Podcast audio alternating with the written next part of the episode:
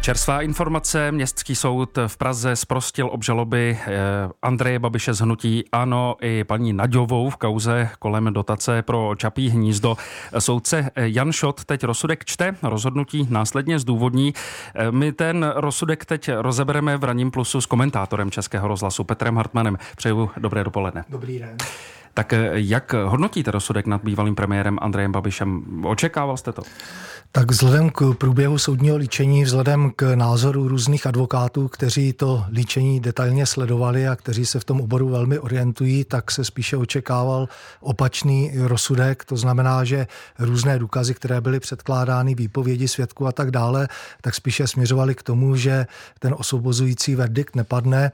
Ukázalo se, že žijeme v právním státě, kdy soudy jsou nezávislé a rozhodují na základě vlastní úvahy, na základě předložených dokumentů, důkazů, výslechů svědků a tak dále. A nedají se ovlivnit ani tím, že třeba je na to upřená velká mediální pozornost a nesoudí tedy tak, jak by se očekávalo podle toho tlaku, který byl, ale skutečně na základě své vlastní úvahy a nezávislosti. Takže to, to je, myslím, dobrá zpráva eh, pro Českou republiku, že žijeme skutečně v právním státě, byť v tuto chvíli nevíme, zda ten verdikt bude pravomocný, protože až eh, zazní to odůvodnění, tak uslyšíme, zda náhodou státní zástupce se neodvolá. Hmm.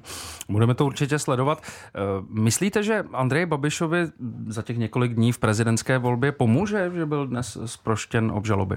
Výrazně mu to pomůže a možná, že je příjemně překvapen i on sám, protože z dosavadního průběhu toho soudního ličení se zdálo, že on a jeho obhájci nemají zájem na tom, aby ten verdikt, byť se očekávalo nebo počítá s tím, že nebude pravomocný, padl právě ještě před prezidentskými volbami, že by v případě, že by ten verdikt byl, že byl vinen, tak by mu negativně mohl pomoct mohl poškodit, ale v současné době, byť bude možná nepravomocný, tak mu samozřejmě pomůže, protože se ukáže, že tedy měl pravdu, když tvrdil, že se ničeho nezákonného nedopustil. A je to pro něj ta nejlepší cesta, protože on už v roce 2019 mohl být zbaven této kauzy, kdy státní zástupce rozhodl, že ji odloží, ale eh, potom přišla stížnost nejvyššího státního zástupce, eh, vrátilo se to policii a nakonec to dospělo k tomu obvinění, obžalobě před soudem, eh, takže to je ta lepší cesta, kdy skutečně u nezávislého soudu se obhájíte a dokážete,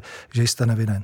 A když se podíváme do budoucna, tak myslíte, že tento osvobozující rozsudek očistí eh, obraz Andreje Babiše nejen tedy letos eh, před prezidentskými volbami, ale řekněme třeba i v dalších volbách bude třeba Andrej Babiš přijatelný pro větší počet voličů díky tomuto? No uvidíme, jak na to bude reagovat, jakým způsobem bude dál vystupovat na veřejnosti. Dá se očekávat, že on bude hovořit o tom, že to byl politický komplot proti němu, že ho poškozoval v té politické kariéře a e, je možné, že spousta lidí pak přehodnotí přístup k Andreji Babišovi, ale nedá se očekávat, že by ti lidé, kteří jsou proti němu vyhranění, na základě této kauzy změnili svůj názor. Hmm. On Andrej Babiš opakovaně prohlašoval, že se jedná vlastně o politický proces. Jak hodnotíte postup policie a justice v této kauze? Podařilo se tedy eh, tuto kauzu justici a policii ustát a působit na českou veřejnost jaksi nezávisle? No, nezávisle působil soud. Nevím, nakolik nezávisle působili orgány činné v trestním řízení, státní zástupci a tak dále. A to z toho důvodu, že ta kauza se skandálně dlouho protahovala, protože když si vezmeme, tak ní došlo v roce 2008, trestní oznámení bylo podáno v roce 2015 a nyní máme leden 23 a ta kauza není u konce eh, velmi pravděpodobně, protože znovu opakují, nevíme, zda eh, bude ten eh, verdikt pravomocný, spíše očekávám odvolání státního zástupce, pokud tedy navrhoval nějaké tresty, tak by bylo s podívem, kdyby se neodvolal. Hmm. A to, že byla Eh, politická, tak nebyla politická v tom slova smyslu, že by zde byla nějaká objednávka eh, stíhat Andreje Babiše, ale politická byla v tom, že Andrej Babiš celou dobu působil v politice, byl dokonce premiérem a to přispělo také k tomu, že ta kauza se protahovala, protože eh, přeci jenom premiér je významná figura České republiky, české politiky, takže tam mohla být patrná i určitá obezřetnost jak policistů, tak státních zástupců, kteří možná až příliš pečlivě zvažovali různé kroky, které dělali. Vypadalo to, že jsou to někdy zbytečné průtahy a také, když se podíváme do minulosti, tak eh, neexistoval velký zájem jak Andreje Babiše, tak lidí z jeho okolí, aby s policií a vyšetřovateli spolupracovali tak, aby ta kauza spěla rychle ke svému konci, ale naopak jsme byli svědky různých průtahů. Hmm. A myslíte, že bude Andrej Babiš, eh, jak si po tomto rozsudku pokračovat ve spochybňování nezávislosti toho procesu, když dopadl v jeho prospěch, ale samozřejmě uh, už jsme o tom mluvili, že mm, se může státní zástupce odvolat. Myslíte, že změní retoriku?